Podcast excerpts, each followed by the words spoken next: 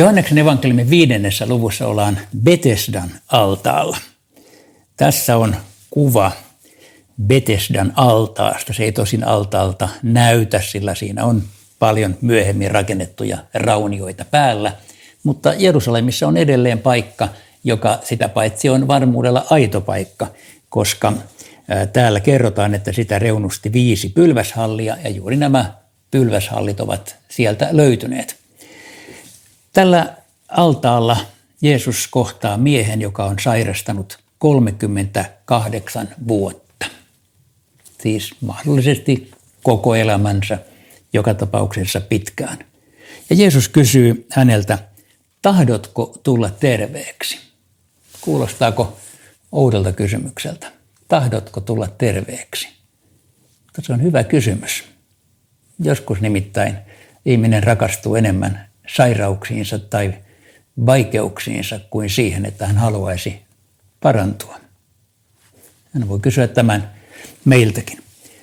Miehen vastaus on, Herra, minulla ei ole ketään, joka auttaisi minut altaaseen, kun vesi kuohahtaa. Tässä on takana se, että siellä vedessä tämmöisiä, tämmöinen kuohumisilmiö ja, ja siihen liittyy joskus parantamistapahtumiakin.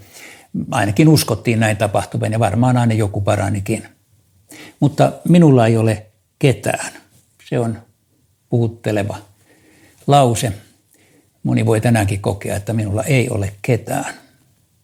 Nyt Jeesus tulee ja sanoo, nouse, ota vuoteesi ja kävele.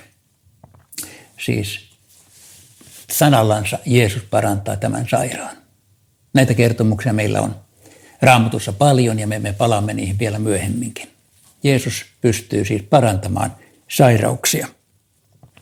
Ja, ja tässä kertomuksessa olin tuohon kirjoittanut sen, että hän kysyi tämän, tahdotko tulla terveeksi. Mutta sitten hän parantaa tämän sairaan ja me voimme tosiaan niin todeta sen, että kun keskustelu on mennyt ohi, niin näyttää siltä, että tämä mies katoaa Jeesukselta, mutta myöhemmin he tapaavat temppelissä. Ja tämä on aika olennaista. Nimittäin tuo sairas, vammautunut mies, hänellä ei ollut pääsyä, ei edes lupaa mennä temppeliin, vaikka hän oli aivan temppelimuurin ulkopuolella elänyt 38 vuotta. Mutta nyt hän pääsi temppeliin. Mikä valtava riemu. Hän sai mennä sinne, minne juutalaiset halusivat mennä Jumalaa palvelemaan. Ja siellä Jeesus tapaa miehen ja sanoo, sinä olet nyt terve, älä enää tee syntiä, ettei sinulle kävisi entistä pahemmin. Me puhumme myöhemmin siitä, että mikä yhteys synnillä ja sairaudella on, mutta varsinaisesti sairaus ei ole synnin seuraus. Se, se, on, se on eri asia. Jeesus kuitenkin kohtaa tämän miehen uudestaan ja ikään kuin tällä tavalla lähettää hänet oma, omana seuraajansa. Parantaako Jeesus siis edelleenkin? Kyllä. Kaikki eivät parane, mutta Jeesus kuulee rukoukset. Hän parantaa monella eri tavalla. Hän parantaa lääkärin avulla, hän parantaa rukouksen avulla ja hän toimii sillä tavalla, kun hän hyväksi näkee, mutta hän on sama Jeesus tänäänkin.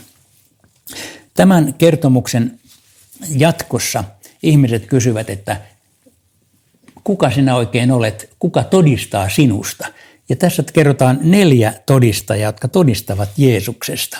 Ensimmäisenä siellä on Johannes Kastaja, joka todistaa Jeesuksesta. Sitten siellä tulee toinen todistaja. Jeesus sanoo jakeessa 36, että ne teot, jotka minä teen, todistavat minusta. Kolmanneksi hän sanoo, että Isä itse todistaa, siis Jumala todistaa Jeesuksesta. Ja neljänneksi, te tutkitte, ja 39, kirjoituksia, koska luulette niistä löytävänne ikuisen elämän. Ja nehän juuri todistavat minusta. Siis kirjoitukset, joka tarkoittaa raamattu. Ja Jeesus sanoo lopuksi, mutta te ette tahdot tulla minun luokseni, että saisitte elämän. Jos siis tahdot tulla Jeesuksen luokse, etsi häntä kirjoituksista, raamatusta, etsi häntä sieltä, missä Jumalan sanaa puhutaan ja julistetaan, siellähän on tänäänkin löydettävissä.